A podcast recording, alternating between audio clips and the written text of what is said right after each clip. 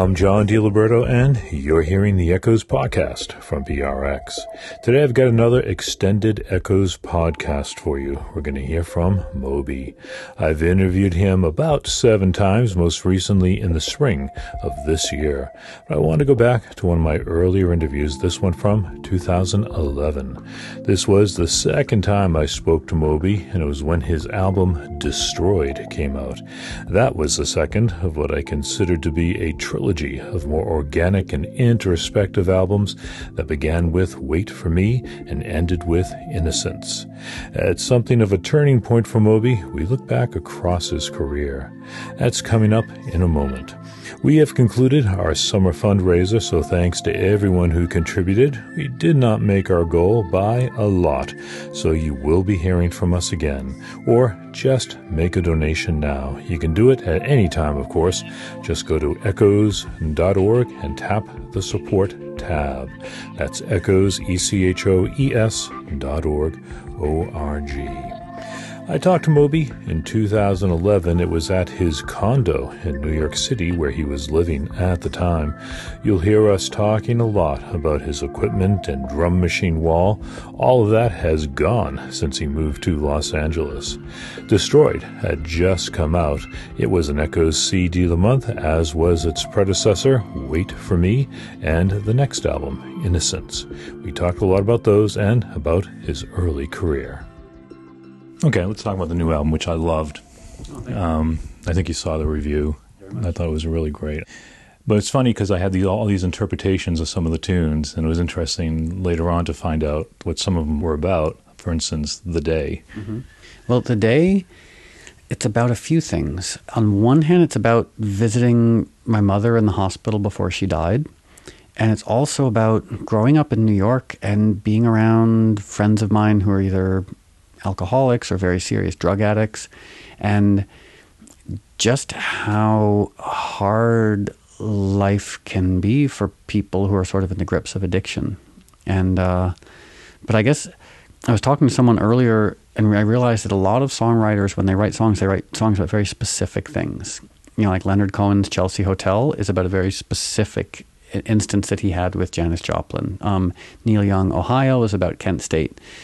The songs I write tend to be either inspired by a lot of different things or just very, almost more impressionistic and open. When I first heard it, I thought of it as kind of a follow up, actually, to uh, JLTF from Wait for Me, which was about a friend, right? I saw the video for it. It has pretty religious connotations to it. Yeah, well, I had this idea. I was listening to the song and I thought, wouldn't it be nice to have a video where Heather Graham plays a beautiful angel who battles demons in a hospital? And then I asked my friend Evan, who's a video director, if he wanted to make that video, and he sort of scripted it a little bit differently. And Heather Graham lives near me in Los Angeles, so we were hiking one day, and I said, "Hey, do you want to be in a video where you get to play an avenging angel and battle demons?" And she said yes. So it came together really easily. And the religious aspect of it, this might sound odd, but I'm more interested in like religious symbolism um, and religious iconography and what it says about the human condition, not so much what it says about any specific belief system or specific denomination. Because religious imagery pops up in a few tunes uh, on the album. Yeah, well, I like like when Bessie Smith sang a beautiful song to God or about God. I'm much more interested in what it says about us as humans than what it says about any specific idea of God. You know, because I mean, I have my own odd spiritual beliefs, but I sort of believe that in a universe that's 15 billion years old and vast beyond our imagining, that trying to identify, label, codify God is actually impossible. Or at least it's impossible for us in this human form. Maybe at some point we'll understand more. So that's why I'm a little wary of anyone who will specifically say who or what God is, because I just think as human beings we're not capable of knowing. But you did do that for about 10 years or so, right? Oh, longer than that. Yeah, I used to teach Bible study and I was quite a serious Christian. And I realized my fundamentalism, back when I was a more serious Christian, said everything about me and very little about the universe in which I lived. You know and because i used to be quite a militant christian and now i don't even know what i am it helps me to understand other militants. You know so if i look at christian fundamentalists or islamic fundamentalists or hindu fundamentalists i sort of understand where they're coming from because basically when someone's a fundamentalist they're confronted with the vastness of the universe and it's terrifying and they're scared and they don't see their own significance in it and so rather than just look at the void and look at the vastness of the universe, they try and embrace some almost like tribalistic belief system and that becomes very us and them. So behind fundamentalism, there's no primacy of belief. It's actually just based on fear. And I say that as a former fundamentalist. So us and them. So it's kind of like being a punk rocker in the 70s. Oh, yeah. Well, I think that fundamentalism applies to so many aspects of human behavior, whether it's like punk rockers versus classic rockers, whether it's dance music fans versus indie rockers, whether it's Christians versus Muslims. I mean, like, I'm really wary of that sort of like exclusionary tribal mentality, you know, because none of us know enough to be right, essentially. But is God still part of your spiritual belief? It is, but I have no idea what I'm talking about. Like, so, like, the moment I open my mouth to talk about God, I'm speaking of my own subjective beliefs, and I truly would never try and convince anyone to agree with me because I have no, I don't even agree with me. well, we are talking about your lyrics, and you know, I was, I was thinking, listen to this album that, and this has been the case all along, but I think really on this album, very minimal, mm-hmm. almost like haiku or mantras. Some of them. Well, on one hand, I wish I was a better lyricist. You know, I listened again. We were talking about Leonard Cohen earlier. Like, I wish I could write lyrics like that. I'm just, I don't think I'm a very good lyricist. And I had this experience. I'm sure you can relate to. About 20 years ago, I was listening to an Indian raga, and I was driving from New York to Connecticut. It's about a 45 minute drive. And I was listening to public radio, and they were playing like a 30 minute Indian raga, and it kept repeating and it kept repeating and it fascinated me that my relationship to the music changed, even though the music didn't change. And that's one of the things I love about the repetitive nature of some music and some mantras is they don't change, but our emotional relationship to it changes. I've written a lot of music that has very repetitive lyrics because I'm fascinated by how repetition affects my psyche and ostensibly affects other people's psyches. That's also kind of a an Eno observation. I don't know if it's an Eno concept, but an observation that you can have a sound and have that sound stay the same, but your perception of it will change. You will think it's changing. Yeah, and I, I don't know where that comes from in our psyche, but I, I know that like one time, maybe it was like 18 years ago, I was in a nightclub and the DJ kept playing very repetitive house music, and at first I thought it was sort of irritating, and then I was dancing and he played this one song that for eight minutes did not change, and at the beginning it was okay Three minutes into it, I was sort of irritated that it didn't change. Seven minutes into it, I thought it was the greatest piece of music I'd ever heard, even though it hadn't changed. And so it's almost like music as a weird, convoluted mirror of our psyche over time. Well, in those songs, then, where they are just kind of a repeated phrase, is the phrase even a phrase at that point? Is it is it just music? Well, I'm sure everyone else has had this experience where I must have been three or four years old and I found a word like sugar. And I said that word to myself, and I was like, well, what is it? It's a word. Like, it's not a thing, it's a word. And I kept repeating it to myself. And the more I repeated the word, the more scared I got because I was four years old. And I realized that the word had no meaning. And the more it just became like a weird collection of sounds that I guess we had all agreed upon that has a certain meaning. And I like that when like when I listen to other languages and I have no idea what's being said, and you can just hear the language for the language. I think that's it's one of the nice things about living in an international city is like hearing Mandarin or hearing Farsi or hearing these different languages just for the sounds and not for the meaning. Well, at least in LA, you're still in an international city. Oh yeah. Okay, I just got to ask you this because I read this interview that you did. I guess that Quietus interview where you said most of the interviews that you've done, you were either drunk or hungover. And I wonder if you were drunk or hungover when we talked two years ago. I was not. Um, I think I was sort of indulging in a little hyperbole when I talked to that journalist. I mean, I did have a good 20 years of just being a really almost pathetic drunk. You know, I stopped drinking a few years ago, but when we met before, no, I think that was one of those rare times when I was neither drunk nor hungover. you seem pretty pretty lucid to me.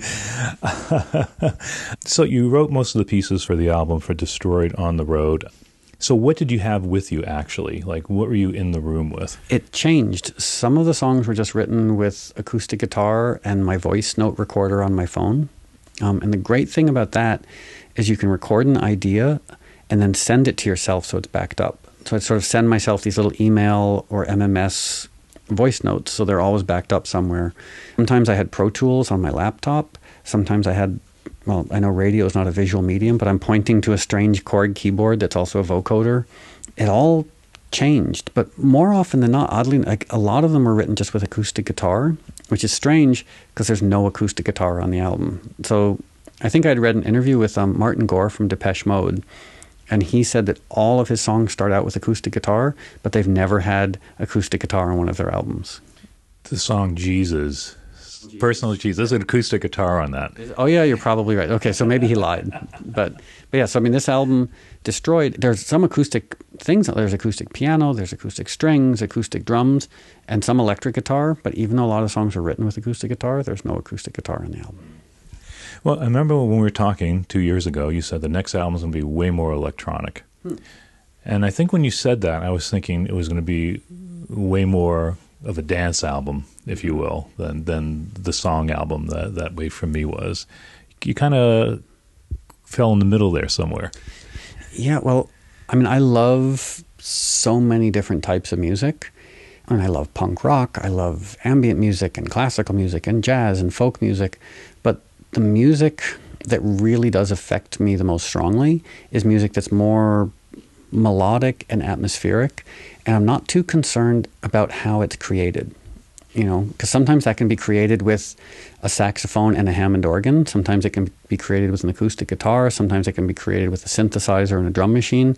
But it's that ability for music to profoundly transform the space in which it's being listened to that's sort of what I'm always going for. Whether that means very in a very passive way, like very quiet music, or more aggressive music. It's when music instantly becomes a soundtrack to the environment in which it's being listened.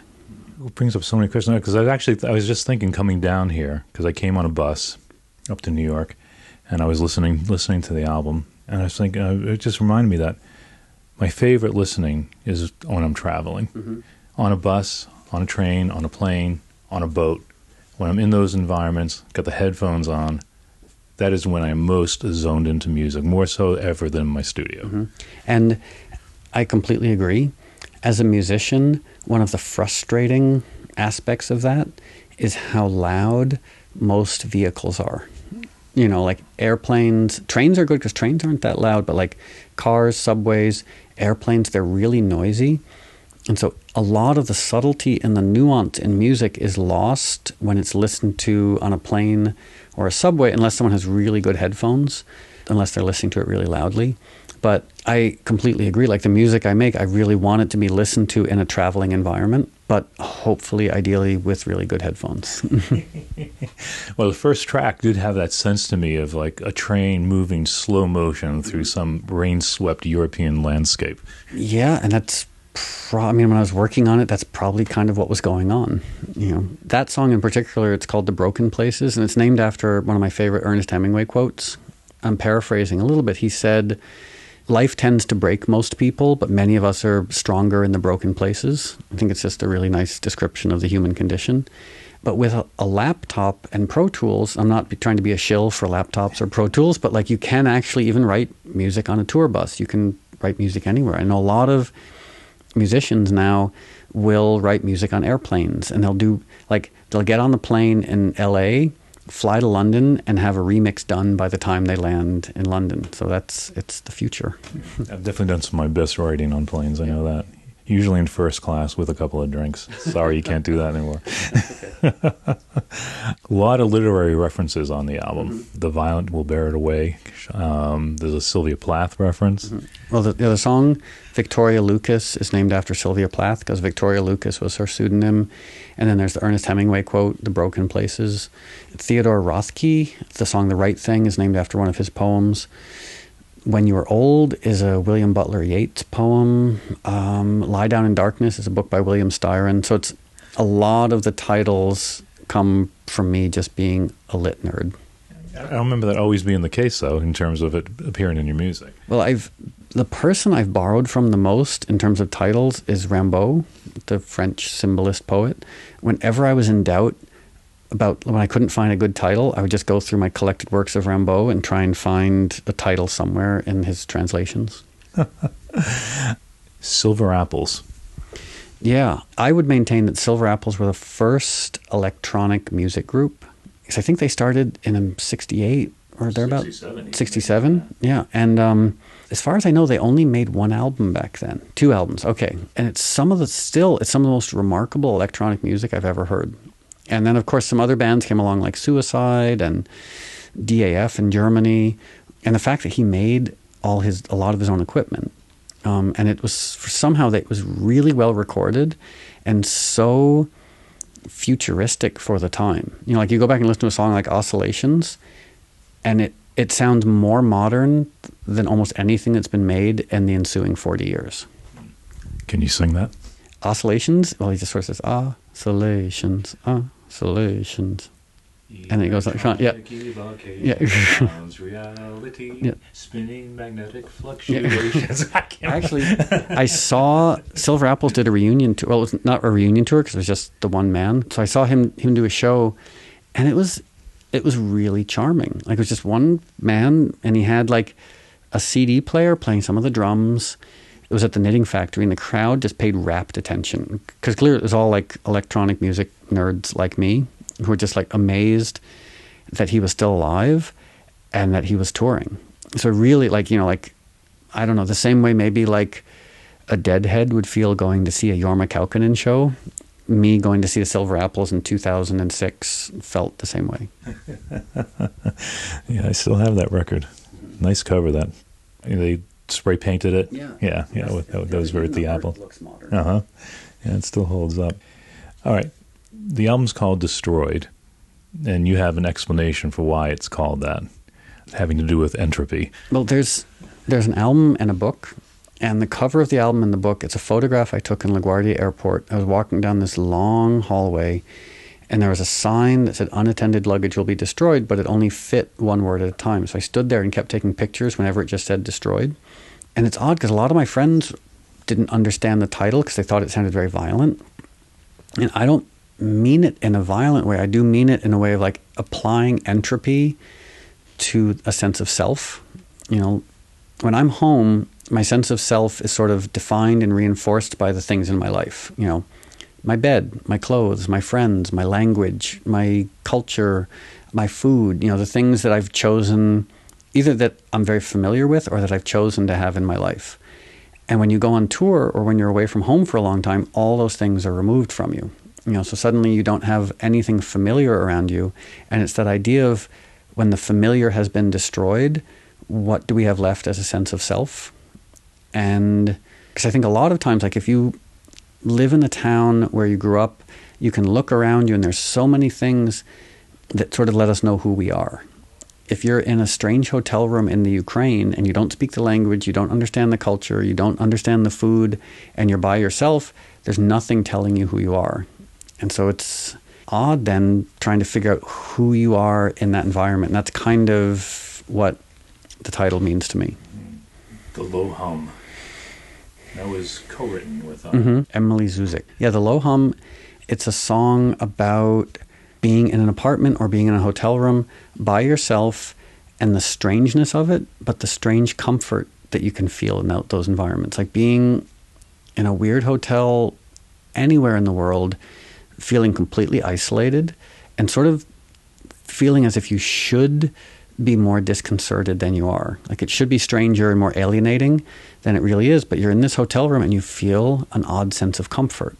You know, this sort of like womb like hermetic comfort. So that's what's behind that song. She's got a nice voice, uh, but I listened to some of her albums, and, and you definitely tap into a different side of her voice than she does on her own records. Well, she's got this very deep, almost like Marianne Faithfull, circa broken English quality to her voice, and that's what I what I wanted. I think some of her records are l- maybe a little more conventional in a way. Like they're quite good. Like I, I mean, I really I like her music, but I like those sort of like dark, smoky vocals against a more sort of like ethereal electronic background. Right. I think she's got the, in your context, it's kind of like the quintessential electronica, mm-hmm. you know, chanteuse, if you will. Yeah.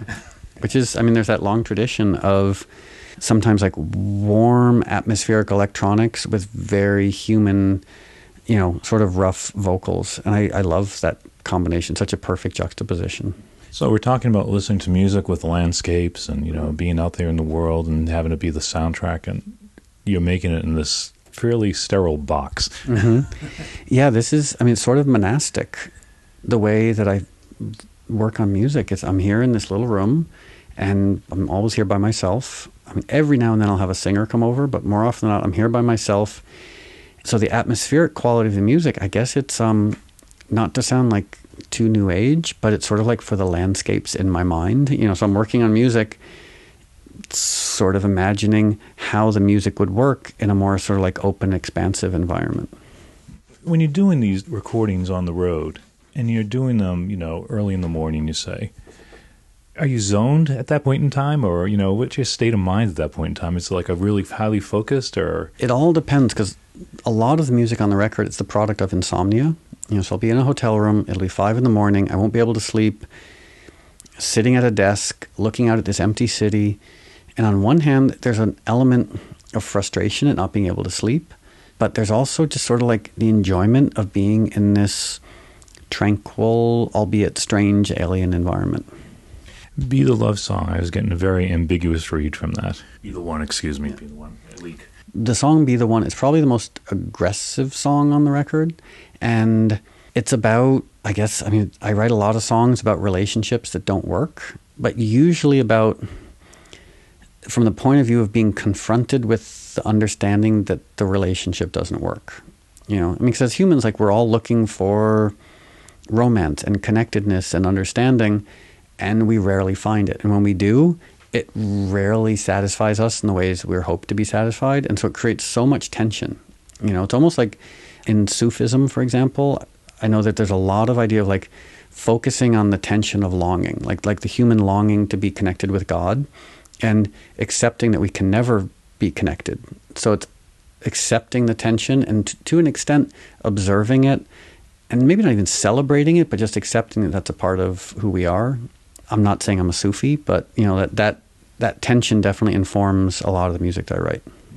The day, the rhythm track and the I think even the chord structure. Cindy tells me. I don't know what what Cindy tells me. You know what's funny is I remember reading an interview with George Harrison, and he was talking about the song "My Sweet Lord," and how he wrote it, he recorded it, he put it out, and then he got sued because it was a direct ripoff of um, "My Sweet Love" no, by no, no, I think the Shirelles. Yes. But he accepted. He was like, you know what? I listened to that song when I was growing up. Of course, it's going to come through my subconscious. So, I mean, Brian Eno is my, one of my biggest influences. So, if I directly or indirectly borrow from Brian Eno, I'm not surprised, even if I'm not aware of it. Yeah. I'm just reading uh, the Keith Richards autobiography, mm-hmm. and he's talking about how Jagger frequently does that. Like they had one tune, and Keith Richards was playing it for his daughters, and they start singing a k.d. lang song right over the top of it. Mm-hmm. And it's exactly this k.d. lang song, a big one too. Uh, yeah. I can't remember now, but they had to give her writing credit on it. And sometimes you can get away with it. Like David Bowie told me that Heroes originally started out as him singing Waiting for the Man by the Velvet Underground. So it's the same cadence. Like he'll never get sued for it because it's different enough, but like a lot of songwriters do start off singing someone else's song and it slowly morphs into their own composition. well, you'll have to go back and listen to Cindy Tells Me. Tell me about Rockets. What a powerful song. Well, to me, Rockets is it's sort of like a lullaby. Um, my friend E. Yang Bassi has this beautiful, iconic, quintessential, like sort of gospel voice, which is ironic because she grew up playing in punk rock bands and then working at Carnegie Hall, sort of like curating experimental modern music but her voice has such a soft, gentle quality to it in that song. I wanted everything in that song to be almost like disconcertingly gentle. You know, so like the drums are not very loud, everything's quite warm, almost like it's sort of like a like a very gentle lullaby electronic bath. Yeah, it's a really beautiful song, and again, another song with a haiku, not a haiku, kind of a mantra thing is um, after. My mind was low. Mm-hmm. Well, I have this little Korg keyboard over there, and it has a vocoder built into it. And so I just one night, late at night, was just saying stuff into the vocoder, and I happened to record that loop, and I really liked it. So I sort of built the whole song based around that strange vocoder loop. Is your relationship with electronics the same as it was 20 years ago? Uh, well, technology has changed quite a lot. I mean, now almost anybody with a laptop and some decent software can make good sounding electronic music, whereas 20, 30 years ago, it was really difficult. You know, you had to find the equipment, you had to buy it, you had to figure out how to make it all talk to each other. And so, as technology has become more sophisticated, my approach has become a lot more rudimentary. You know, like I love using old drum machines and old synthesizers and old microphones and all sorts of old equipment because I get a, a, warmth from it. I know that's an overused word by producers and musicians, but I do get a, a warmth and a randomness from old equipment that I can't get from new technology. You know, so I like new technology very much. I'm glad it's there.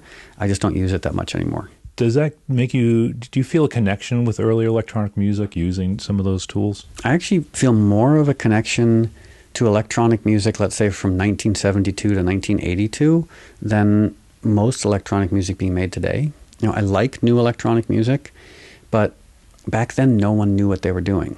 You know, it was really uncharted territory. So when Brian Eno invented ambient music, that hadn't really existed before him. You know, I mean, it, well, it did all sort of start with the Art of Noise, not the band, but like in the 20s with the Futurists, you know, and and then with Bob Moog, and but yeah, from 72 to 82, people were turning on their drum machines, turning on their synthesizers with no idea what was going to happen. And there was no real frame of reference. So it was being invented while it was, you know, they were making it up while they went along. And so I find that that quality, of that spontaneous inventiveness of electronic music from 72 to 82 to be really inspiring. And that was the biggest inspiration musically for this record. Oh, really? Okay. Let me just run this by. I think the music, and I think it's the same music. I think music like Tangerine Dream, Klaus Schulze, Jarre, that that era, really, kind of in a way, the only original music form, pure new original music form of the second half of the 20th century, at least. Yeah, I mean, it's hard to say because there's, if you're looking at a tree, like there are the roots, and the roots are classical music, Irish folk music African music, you know, and almost all music comes from one, like a hybrid of those three elements. And so, for example, sample based hip hop and sample based dance music, it was very new and very accidental, but all based on old musical forms. What was interesting about the music you were talking about, more, you know, early electronic music, there was no precedent for it. You know, so you had people like Walter slash Wendy Carlos using very new technology to make very old music. And then other people using new technology to see what new things they could invent. You know, I mean, the classic example is like Giorgio Moroder producing "I Feel Love" for Donna Summer. You know, I mean, it's still to quote Brian Eno, it's one of the most revolutionary pieces of music ever written, recorded, and produced. And I love how some electronic music, basically in its strangeness, still was compelling. You know, and didn't wasn't off-putting in its strangeness. And and now a lot of those sounds like i remember the first time i heard a synthesizer thinking like what in the world is this? What's this odd sound? And now it's as familiar as an electric guitar or an organ or a drum set. And, and you know another thing and i hear this in your music too is that that music is the best of that music. It doesn't sound dated to me. You know when i hear those sounds they still sound good they still sound fresh they sound as fresh as an orchestra you know mm-hmm. when i was at university i studied philosophy and photography I'd been doing photography long before I went to college, but my first day of studying photography at university, my photo instructor asked the class a question. And the question was what's the difference between photography at the end of the 20th century as opposed to photography at the beginning of the 20th century? And the answer is photography at the beginning of the 20th century technically was better. You know, they, the negatives were bigger, the prints were better. And the same thing is true of electronic music. Like, sonically, electronic music made in the mid 70s with all those big analog synths and the beautiful oscillators technically sounds better than electronic music being made today. You know, if you go back and listen to a Gary Numan album or a Tangerine Dream or Jean Michel Jarre, like the sounds are technically better than anything being produced today. As a photographer, what you're doing is kind of framing things mm-hmm. most of the time. Do you feel like you're doing that in your music as well? You know, it's funny because I'm putting out the photo book and the album. So a recurring question is what are the similarities between photography and music? I have no idea. I'm trying to think of a good answer to that question because in many ways they're completely creatively like the methodology is completely different. You know, like to take a picture, it's an it's a spontaneous instant documentation of a moment. Whereas music, I'm crafting something over weeks and months and potentially even years, tinkering and tinkering and adding vocals to something and adding drums to something and changing sounds. So it's until a song is finished, it can take a year and a half of sort of like a slow process. And a picture, the moment you take the picture, it's basically done. But in a way, you're kind of still doing the same thing. Getting back to my, my idea, I mean, like mm-hmm. let's let's go back to play, for instance. I mean, you were taking these found sounds, these found vocals, mm-hmm. you were putting them in a new setting, a new frame, in a way, and you kind of still do that, except you're not using the found sound, but the way you use vocals is the same. Yeah, I think it was Kandinsky and said like collage is the art form of the 20th century. So I mean, almost everything is by definition a collage. So when you take a picture, it's a collage. It's just a collage of stuff that other people have collected and put together. Even if you take a picture of a parking lot, it's visual aesthetic elements that someone else has put together in a certain way, and I'm just documenting it. Whereas the music I make is very collage based, but I'm the one compiling the collage. But by documenting it, you're pointing out something that millions of people may walk by every day and not even notice. From a photographic perspective, that's sort of my ultimate goal is to take the banal and the mundane and to see the strange and the beautiful in it. You know, empty corridors, parking lots, empty spaces. I, I think there's a, a strangeness to these banal environments that's also really beautiful and compelling and also to see the strangeness in situations that people might see as like really romantic or glamorous, like standing in front of 75,000 people. The way I'm trying to document it is to almost look at it, take it out of context, and look at it aesthetically to sort of just observe it as this really odd moment where there's 75,000 people packed into a small space. Yeah, I was going to say that wouldn't be one of the banal images. No, it's not. But but there's there's an oddness to it that doesn't normally present itself, I think. You use drum machines a lot on the sound. We talked about this a little bit last time because I remember you were talking about you had a Synsonic drum, and I, I think I still got one floating around somewhere. Is, is there a difference using those older tools, those older rhythm tools, as opposed to programming drum loops in a computer?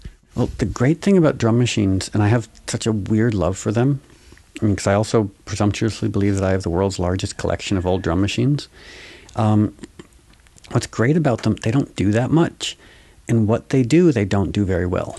And I love that, like, because technology now is so, it does everything. You know, like when you are using Ableton or Reason or these software platforms on a computer, you have a choice between a thousand snare drums and a thousand bass drums and a thousand hi hats.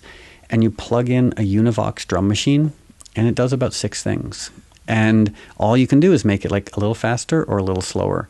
Sonically i just i maybe it's because i grew up listening to drum machines you know like you listen to oxygen or early kraftwerk records and sly and the family stone like everybody used drum machines. And so i love the thinness of them and the weird atmospheric quality that they have um, and they're just they're so humble you know like drum machines are especially older drum machines they're like they're totally uncool and they're really humble and they just the moment you turn them on, you understand their limitations, and you're just sort of forced to work within them.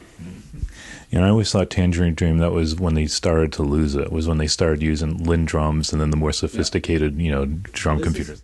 I remember not to keep going back to Brian Eno, but reading an interview with him once, and he was talking about the tendency of musicians to want to make things sound technically better. You know, to like so a band records a demo in their basement and it sounds amazing. So then they go into an outside studio and make a very professional sounding version of that same demo, and it doesn't have any of the character. And so I've sort of forced myself as a musician over the years to try and like retain some of that demo quality. You know, so like to not record things perfectly. And what you're saying about Tangerine Dream, like everyone used cheap drum machines because that's all that was available.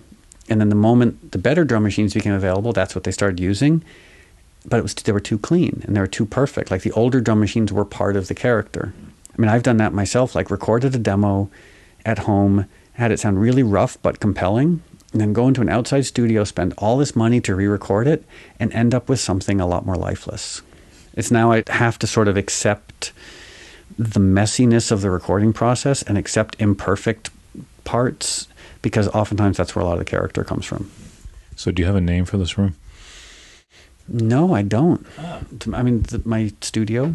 Well, now I mean, because I have this studio and then I have a studio in LA. Well, the studio in LA is weird because it's not. The control room isn't bigger, but then I have a bunch of other rooms around it because it's a it's a small house. So one bedroom is the control room, the garage is the live room, the living room has a piano, and it's all sort of wired up so you can like record anywhere in the house. And so, what do we have over here? Just a regular collection of keyboards? Up top, I think is a Juno 106 or a Jupiter 6. No, that's right, because a bunch of my old analog synths went to LA. So I have, I have a, a Juno 106, a new Dave Smith Prophet, um, and then in these closets, tons of old weird equipment, and then drum machines back there, and then the huge wall of drum machines out in the living room, and then these guys. I know radio is not a visual medium, but like this, you know, tape delay and reverb and really rudimentary analog delay and spring reverb, and then um, the the mother of all tape delays that I still use all the time is the the Echoplex anything sonically interesting on this album went through here at some point. Like whenever I'm working, I'm like, well, what should I do to try and make a drum more interesting? Just put it through the Echoplex. Wow, I can't believe it. Leave, leave it open for a second. Oh. Well, first of all, I know the Echoplex. I've seen it on mm-hmm. stage a million times. I've never actually seen one this close for some reason. And I had no idea. Wow. So why would you use that instead of, you know, obviously there's way more sophisticated, you know, looping and, and echo devices. Well, with the Echoplex, for example, and most of this equipment, it only does one thing. And the Echoplex, because it's based on tape, it's not a full frequency recording. So you put a signal through it, and immediately the signal is degraded, but in quite interesting ways. Like, so you lose the high end, you lose some of the low end, and the, this one is quite old, so the tape head is supposed to erase what's been recorded, and it never quite does. So every time it goes around, you get little artifacts from the last time it went around. Sometimes even hearing artifacts from other songs that have gone through it. So like, like if you have really good headphones and you go through this album, Destroyed, you'll hear all sorts of little artifacts from other songs in places where they shouldn't be. Because I also like that if you turn on the equipment and you let it do what it's going to do, and try not to interfere too much you know, which drives engineers crazy because it's it's noisy. It doesn't do what it's supposed to do, but I, I love it. Can we take a walk out into the other room? Yeah, sure. So how many people have come in here and said this is sick? You know what's funny?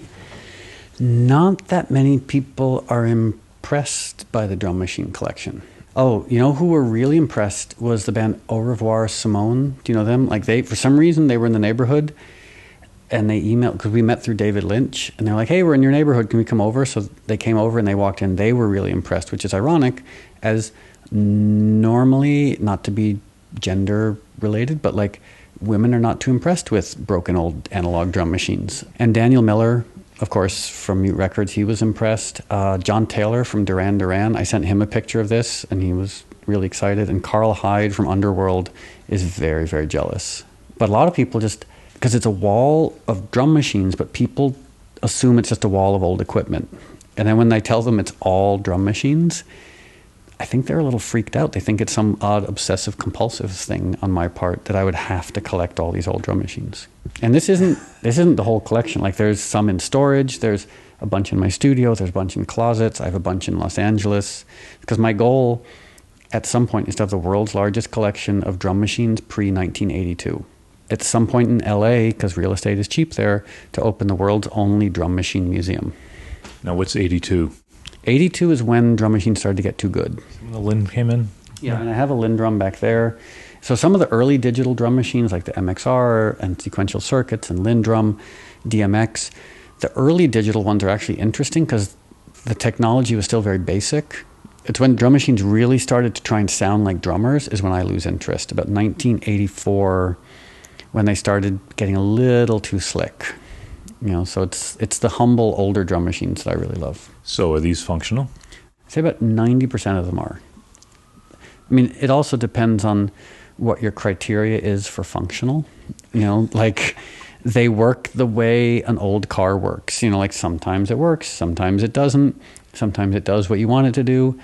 Sometimes it does nothing.